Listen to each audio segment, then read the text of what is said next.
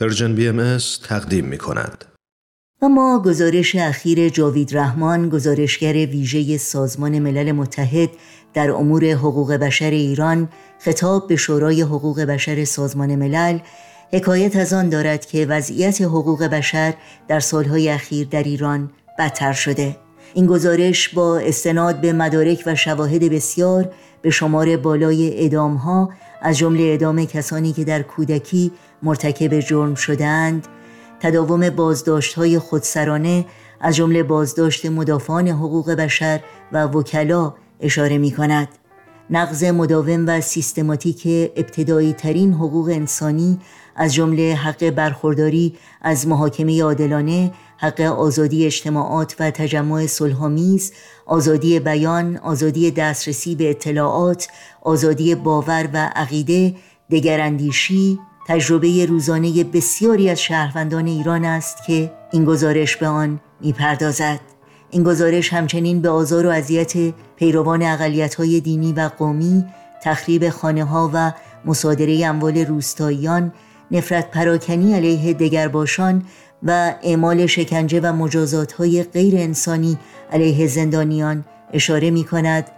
و نابرابری های اقتصادی، اجتماعی، جنسیتی و تبعیض علیه زنان و دختران را تأصف بار می‌خواند. یاد شما در این روزها و در همه روزها زنده و پایدار